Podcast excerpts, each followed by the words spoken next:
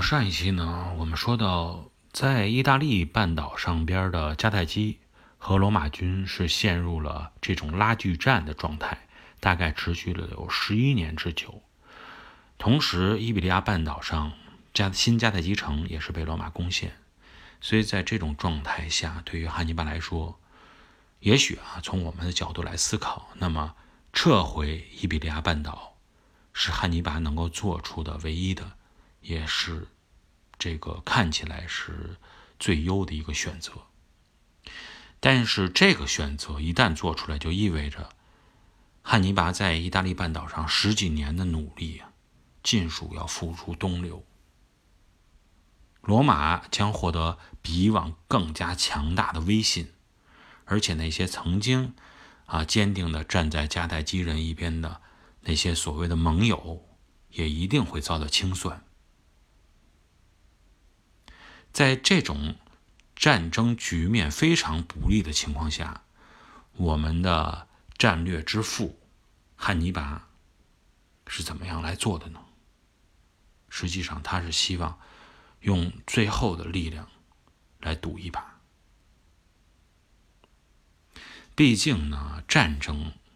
总的来说主战场是发生在罗马本土。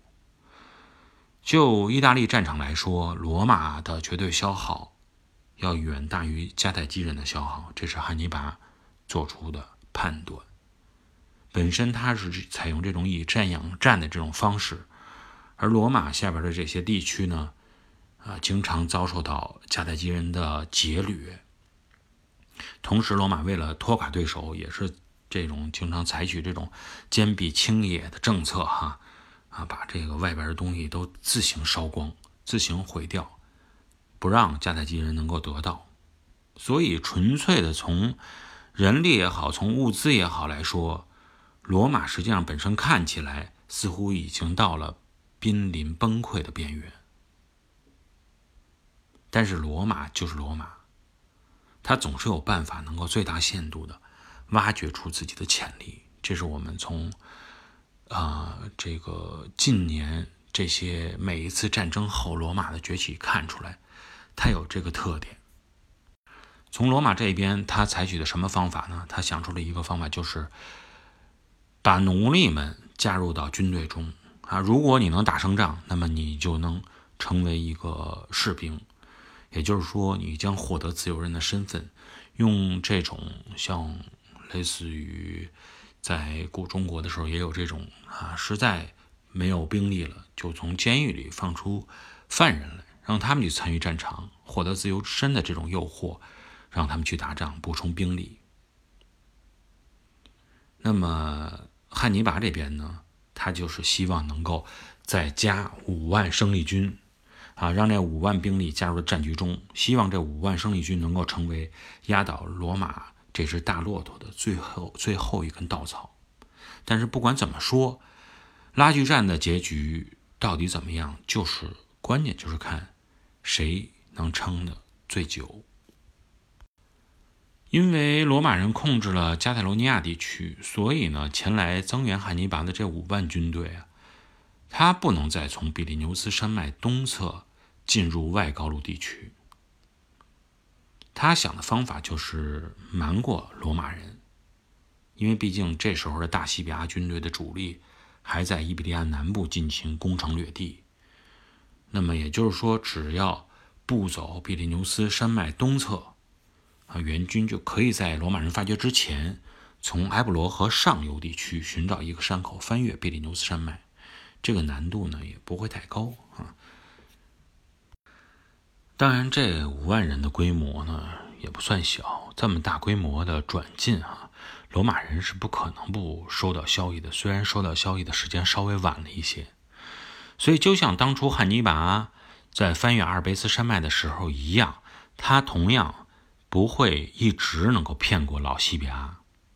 那么现在对于大西比亚来说，他所面临的问题又跟他的父亲老西比亚一样，就是究竟是尾随汉尼拔远征军。啊，从后边追击他，以回援罗马，还是按照现在既定的目标继续进行，坚定的执行伊比利亚征服计划。最终，老西比亚和大西比亚的选择都是一样的，那就是意大利的事情留给意在意大利的罗马军队去解决，我们的事情就是解决好伊比利亚半岛的事情。把伊比利亚半岛的事情解决好，实际上就是对本土大本营意大利战局的一个最好的支持，啊，也类似于像中国古代那种围魏救赵的这种策略。事实证明，大西比亚的选择是正确的，因为在这五万援军走后不久，他就在一次决战中战胜了迦太基在伊比利亚的守军。对于汉尼拔来说，这种失败是根本是出乎预料的。他完全没有预料到自己的后方会崩溃的这么快。毕竟说，迦太基人在伊比利亚半岛是有自己的优势的。即使说我抽调了五万远征军过来，那么你留守伊比利亚的本身的军队应该还能达到啊七万五千人，大概这个数量级，再加上凯尔特部落对你的支持。即使你没法把罗马人从伊比利亚半岛赶走，你也不可能说被人直接攻陷掉。你起码能够说可以在这种城市和山地之中与这种罗马军队进行周旋很长时间。其实呢，汉尼拔在这块犯了一个认识上的错误，就是他始终还是以一种陈旧的老的眼光、老的观点去观察事物。但他没有想到，十年、十一年到十二年的时间，已经不算是一个很短的时间了。在这段时间里，啊，每一方都在不断的变化，每一方都在进步。战争本身就是一个学习军事技能的最好的学校，实践是学习最好的这种方式。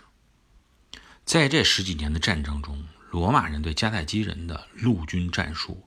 已经开始从最初的不知所措啊，处处失败，到开始变得慢慢适应，到开始变得可以模仿，最后甚至达到了超越的程度。回想一下，既然迦太基人能够从第一次布匿战争中吸取教训，从零到有的在陆军实力上超越罗马，那么罗马又为什么不可能通过学习而去本身他就拥有深厚的陆战底蕴的，在十几年中改变自己的战术，同样超越你呢？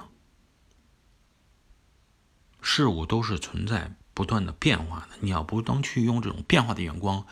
去观察它、去思考它的话。那么你可能就要面临的是失败的结果。另外一个呢，就是这种伊比利亚半岛的失利啊，还有一个就是战略上的抉择起到了很关键的作用。在伊比利亚半岛上，迦太基守军最为悲哀的事情是什么？就是大部队去远征意大利后，他们遇到的对手却是罗马军队中。实力最强的，也是学习汉尼拔战术思想最为成功的人——大西比亚。在这一点上来说，也许我们在可以现在设想，大西比阿跟汉尼拔正面交战的过程中，他未必能够打得过汉尼拔。毕竟他是一个学生，汉尼拔是老师。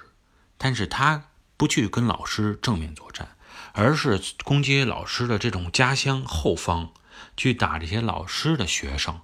和这些老师的学生又不如他所学艺啊，有这么精，有这么好啊，用自己的这种优势，不打最强者，而打比自己稍微弱一点的这种啊对手，类似于有一点我们